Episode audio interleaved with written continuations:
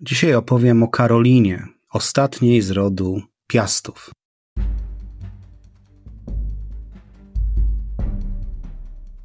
Ryszard Kapuściński powiedział: Wszak istnieje coś takiego jak zarażenie podróżą i jest to rodzaj choroby w gruncie rzeczy nieuleczalnej.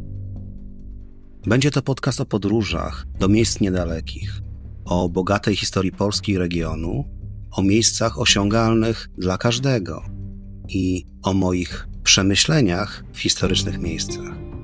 Zapraszam, Marcin.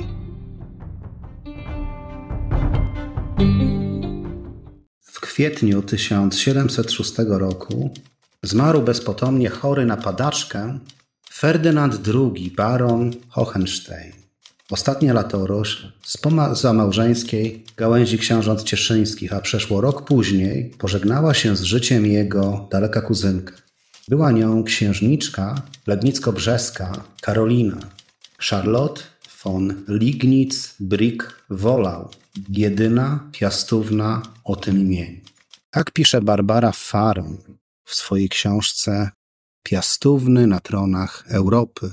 Drodzy słuchacze, parę słów prowadzenia. Kilka tygodni temu na YouTube zamieściłem ankietę i wyszło na to, że moje kolejne historie mają to być historie piastowskie. Więc postaram się tak zrobić. Być może nie będzie znowu tryptyku piastowskiego jeden po drugim, ale na pewno nagram trzy kolejne odcinki piastowskie. Dziękuję za wirtualne kawy, szczególnie Grażynie, która postawiła mi wiadro kawy, a ja mam niestety podwyższone ciśnienie. Gdybym to wypił, to być może już bym nie nagrywał podcastu. I jeszcze jedno do Grażyny. Mam już wszystkie materiały do podcastu o fortepianie, o co prosiłaś, także mam nadzieję niedługo go stworzy. Przejdźmy do Karoliny. To, co wbijano mi do głowy, a w zasadzie nam wbijano mi do głowy, mówię do pokolenia pięćdziesięciolatków, wbijano do głowy w szkole podstawowej, potem średniej, nie jest prawdą. Kazimierz Wielki nie był ostatnim Piastem, był ostatnim polskim królem z dynastii Piast. Natomiast ród Piastów nie zakończył na nim żywota. Ród ten rządził śląskimi księstwami aż do końca XVII wieku, a rzeczona w tytule podcastu księżniczka Karolina zaiste jest ostatnią piastowną.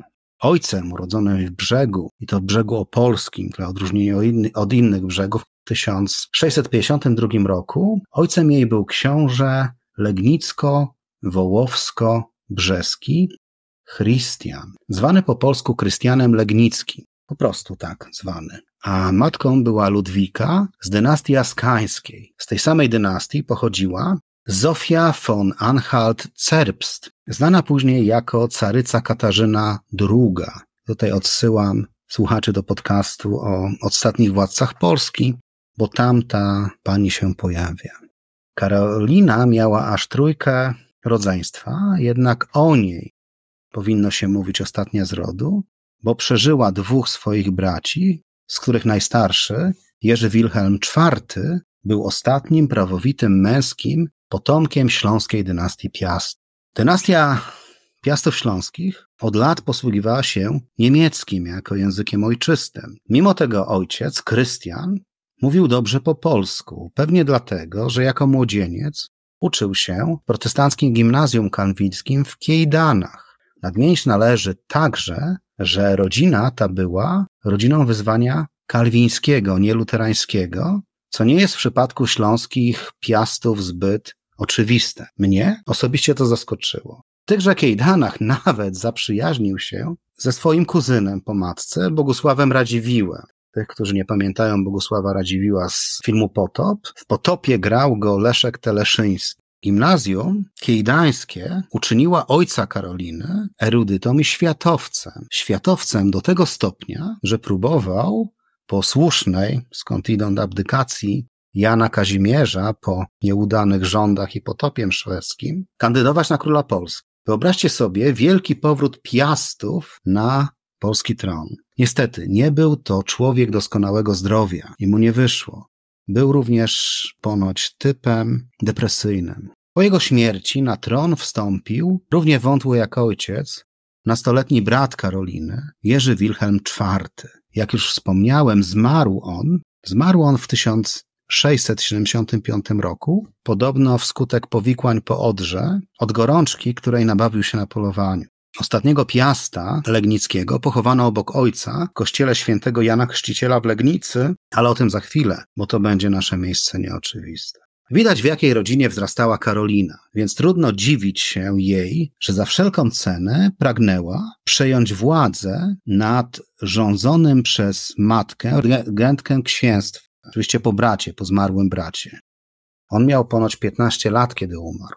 Niestety w owym czasie sukcesja w postaci przejęcia tronu przez kobietę, choć istniała, była niezbyt popularna. Na drodze Karoliny stanęli zachłanni Habsburgowie, a właściwie Leopold I. Leopold wynegocjował odstąpienie od roszczeń za dożywotnią rentę, czyli kasa musi się zgadzać oczywiście. Ale może nie było tak do końca. Zobaczymy. Warto tutaj opowiedzieć historię Karoliny. Dorosła historia Karoliny rozpoczyna się od nieszczęśliwej miłości, a tak naprawdę na niej kończy. Wygląda na to, że miłości prawdziwej, prawdziwej romantycznej, jednak pierwszej i chyba niesprawdzonej.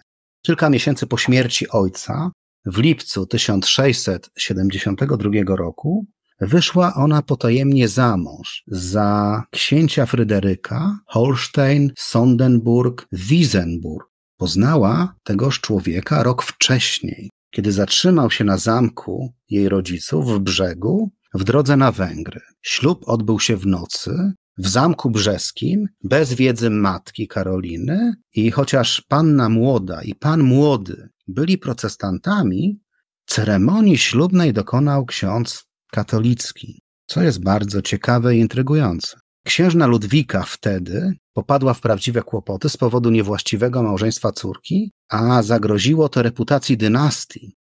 Jednak koniec końców przyznała Karolinie prawo do współdecydowania o wyborze przyszłego męża. Trzeba powiedzieć, że wcześniej księżniczka odrzuciła aż 16 propozycji mariaży. Występek Karoliny prawdopodobnie doprowadził do przedwczesnego ogłoszenia pełnoletności jej brata, Jerzego Wilhelma, aby mógł samodzielnie przejąć rządy w księstwie. Ostatecznie małżeństwo zostało uznane przez cesarza wiedeńskiego Leopolda I Habsburga. Jakże miało być nieuznane? Tu stawiam duży znak zapytania. Bo istniały plotki, że spotkanie młodej księżniczki i pułkownika cesarskich kirasjerów zaaranżowani obecni przy Ludwice Anhalskiej jezuici, co może być prawdą, gdyż wśród 16 odrzuconych kandydatów znalazł się niejaki Karol Emil, syn elektora brandenburskiego Fryderyka Wilhelma I z protestanckiej dynastii Hohenzollernów. A nadmienię, że Leopold I był wychowankiem jezuitów, początkowo przeznaczonym do stanu duchownego. Dał on na przykład popalić mieszkańcom Śląska Cieszyńskiego, siłą nawracając ich na katolicyzm. Także wróćmy do, do Karoliny. Wybranek Karoliny, Fryderyk, mimo że był potomkiem królów duńskich, nie posiadał żadnego księstwa, tylko tytularne prawo do Szlezwiku-Holsztynu. Jednak ambitny oficer szybko awansował na dworze Leopolda I, dochodząc nawet do stopnia feldmarszałka. Pożycie między parą nie ułożyło się jednak najlepiej. Ponoć zbyt wiele ich dzieliło. Temperament, wykształcenie, pozycja społeczna, erudycja. Nawet narodziny syna w 1674 roku, syna o imieniu Leopold, nadanym na cześć cesarza, nie scementowało związku. Dość powiedzieć, że para otrzymała zgodę na oficjalną separację. Księżna Charlotta, Karolina, w późniejszych latach żyła oddzielnie od męża i jako osob osoba ściśle religijna, jeśli nie dewotka, zmarła we Wrocławiu w 1707 roku, gdzie przeżyła ponad 20 lat.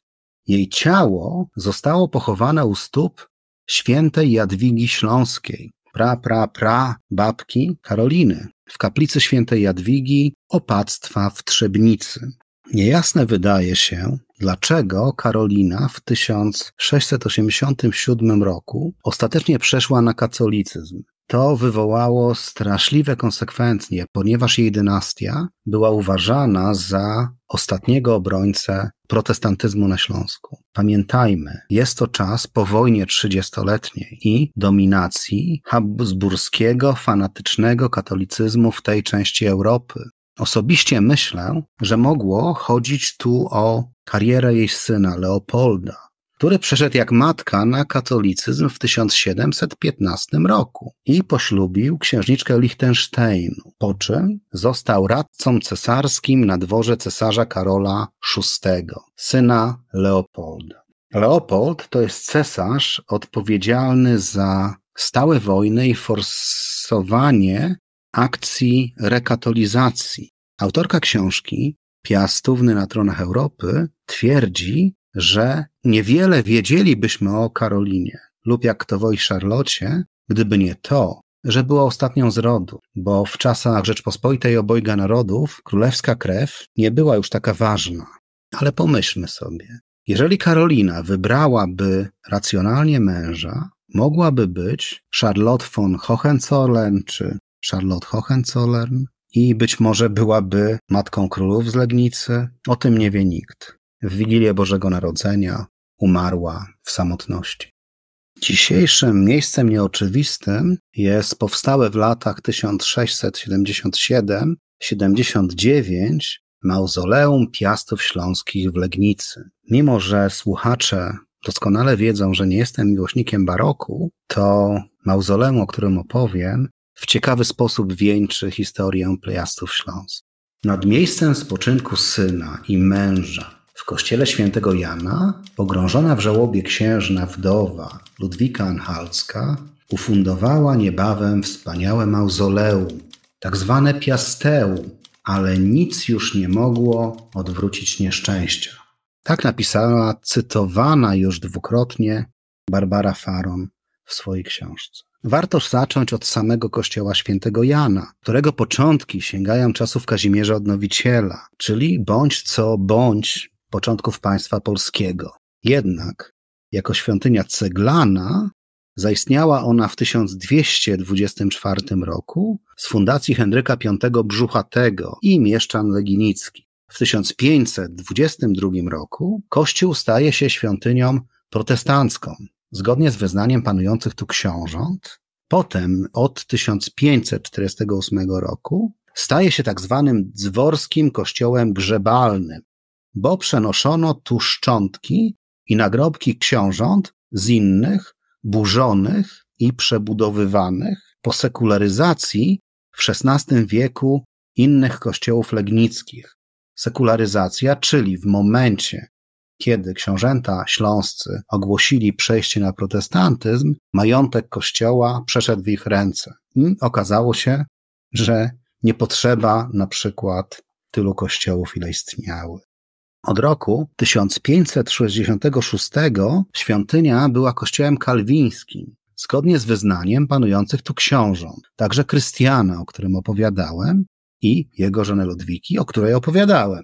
Po śmierci Krystiana, a potem Jerzego Wilhelma IV, ostatniego Piasta, księżna Ludwika przebudowała prezbiterium kościoła na rzeczone mauzoleum. Na początku XVIII wieku, w ramach kontrreformacji, pod skrzydłami cesarzy wiedeńskich, sam kościół przejęli jezuici, aby wyburzyć go do ostatniej cegły i wznieść nowy, pozostawiając tylko mauzoleum, czyli to, co widzimy teraz, jest zbudowane w 1727 roku w miejscu dawnego gotyckiego kościoła. Czyli gdyby nie jezuici, najprawdopodobniej mielibyśmy w Legnicy gotycki kościół z prezbiterium z barokowym wystrojem. Kościół zapewne też miałby wystrój barokowy. Na szczęście prezbiterium pozostało w murach gotyckich, co mnie bardzo cieszy. Mauzoleum Piastów Śląskich jest miejscem unikatowym. Udało się zachować oryginalne dekoracje, rzeźby i obrazy. Co więcej, Zostało ono wyremontowane jakieś trzy lata temu pod kierownictwem dolnośląskich naukow naukowców i naprawdę robi to wrażenie. Wróćmy do historii. Księżna zdecydowała się wykorzystać prezbiterium ze względu na ograniczoną kasę, ograniczone finanse, jakimi dysponowała. Na tablicy fundacyjnej znajduje się łaciński tekst pióra Daniela von Lohenstein, nadwornego poety ostatnich piastów. Między innymi możemy tam wyczytać w polskim przekładzie. Bogu, opiekunowi szczątków i pobożnym cieniom domu piastowskiego ten pomnik poświęcono, który wziął początek z Piasta w roku 775 ery Chrystusowej. Dał Sarmacji 24 królów i licznych panujących Śląskowi 123 książąt, kościołowi 6 arcybiskupów i biskupów. Północy religię, naukę, urządzenia państwowe, świątynie, szkoły, miasta, zamki i mury obronne. Dzięki władcom pobożnym, szlachetnym, świętym, dzielnym i łaskawym. To nie jest wszystko tam. Łacińska opowieść o, jest dłuższa. Zastanawia mnie skąd wziął się rok 775. Może to być kalkulacja narodzin protoplasty rodu Piasta, bo Piastowie Śląscy bardzo dbali o dokumentację swojego pochodzenia. Choć na portalu zamku w brzegu, przy Piaście Piaście, znajdziemy, że jest księciem Kruczwity, ale tam pojawia się rok 834. To by pasowało, jeżeli chodziłoby o datę śmierci. Mauzoleum zaprojektował włoski budowniczy Carlo Rossi. Już się śmiałem z tego nazwiska przy okazji podcastu Sobieski pod Wrocławiem. Carlo Rossi przez wiele lat był zatrudniony przez Piastów przy rozbudowie rezydencji w Oławie, od której, o której mówi mój poprzedni podcast. To jest chyba szósty podcast, jaki w ogóle nagrałem. Zacznijmy od kaplicznych fresków, które dzielą się na trzy, powiedzmy, piętra. Na samej górze, czyli sklepieniu, zobaczymy rzymskiego boga Hermesa, zatrzymującego rydwan. W czasach baroku było wiele nawiązań antycznych i tu to nawiązanie ma być oznaką przemijania czasu. Na środkowych malowidłach znajdują się postaci istotne dla dynastii. Między innymi znajdziemy tu malowidła pierwszych piastów. Uwaga, w tym chrobrego. Co jest ciekawe, że pod koniec XVIII wieku w cesarstwie niemieckim malowani są polscy władcy i królowie. Także zobaczymy Kazimierza Odnowiciela, Bolesława Szczodrego czy Bolesława Krzywoustego. Uwaga, pogromcy innego cesarza niż Leopold I, cesarza Henryka V. Z kolei na dolnych malowidłach zobaczymy sceny z czasów piastów już śląskich. Na przykład pojednanie Bolesława Kędzierzawego z Władysławem Wygnańcem, którzy tak naprawdę nigdy się nie pojednali. Odsyłam tu do moich poprzednich piastowskich podcastów z ostatnich tygodni. Zobaczymy też pojedynek Bolesława Wysokiego z nieznanym z imienia rycerzem w Mediolanie podczas wspólnej wyprawy z Fryderykiem Barbarossa. No oczywiście nie mogło zabraknąć Jerzego Wilhelma, składającego oczywiście w Wiedniu hołd lenny cesarzowi Leopoldowi I. W kaplicy znajdują się cztery rzeźby dłuta urodzonego w Berlinie rzeźbiarza Johanna Matthiasa Rauchmillera, a uchodzą one za najwspanialsze w jego dorobku i jedne z najwspanialszych rzeźb tych czasów na Śląsku. Nawiasem mówiąc, na Dolnym Śląsku znajdziemy jeszcze kilka śladów po tym rzeźbiarzu, na przykład epitafium dla Adama von Arcat w kościele świętej Marii Magdaleny we Wrocławiu. Jest to obecnie świątynia polsko-katolicka, nawet chyba katedra polsko-katolicka i znajduje się ona przy tej samej ulicy Szewskiej, przy której dokonała żywota księżniczka Karolina. Rzeźby przedstawiają księcia Jerzego IV Wilhelma i członków jego najbliższej rodziny, czyli matkę księżnę Ludwikę Anhalską, ojca księcia Krystiana i siostrę Karolinę. Na cokołach posągów zapisano ich rozmowę. I tak księżna Ludwika mówi do męża, oczywiście w tłumaczeniu z łaciny, biada mnie samej. Książę Krystian odpowiada, nieświadoma losu syna. Jerzy Wilhelm podsumowuje te dwie wypowiedzi, podążam sam. Jego starsza siostra Karolina zadaje pytanie bez odpowiedzi. To fajnie zabrzmi po łacinie. Spes ubi nostrae, czyli gdzież jest nasza nadzieja. No i jeszcze zwrócić należy uwagę na pięć metalowych sarkofagów Ludwiki, Krystiana, Jerzego Wilhelma oraz Ludwika IV, brata Krystiana oraz Zofii Elżbiety, żony stryja Krystiana.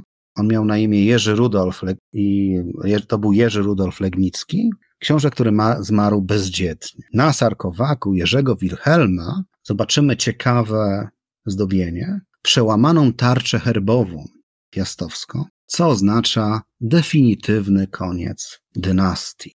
Co mogę powiedzieć? Musicie to zobaczyć. Mauzoleum lub jak kto woli piasteum, a tak naprawdę monumentarum piasteum. Robi ono wrażenie. Zapraszam. Legnica sama w sobie to miasto z perełkami architektury i historii. Jednak jej stare miasto, niestety, w przeciwieństwie do Głogowa, zostało odbudowane z tak zwanej wielkiej płyty. Wspominałem przecież o teatrze, dzisiejszym teatrze Modrzejewskiej, zbudowanym według projektu Karla Ferdynanda Langhansa w podcaście o szczecińskim teatrze. Jest tu też zamek piastowski, zasłuchujący na inną opowieść. Legnica to też ciekawe miejsce dla tak zwanych turystów biznesowych, bo takie pojęcie wprowadziliśmy z Arkiem Czaplą. Bo przecież można oglądać miejsca nieoczywiste po pracy, podróżując służbowo.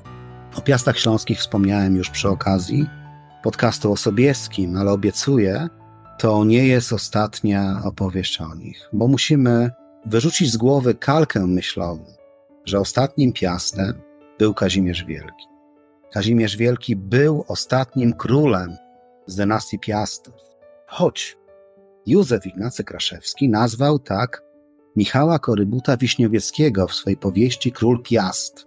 Tutaj spieszę z wyjaśnieniem. Jest to uproszczenie, bo piastami w czasach wolnej elekcji nazywano po prostu rodzimych kandydatów.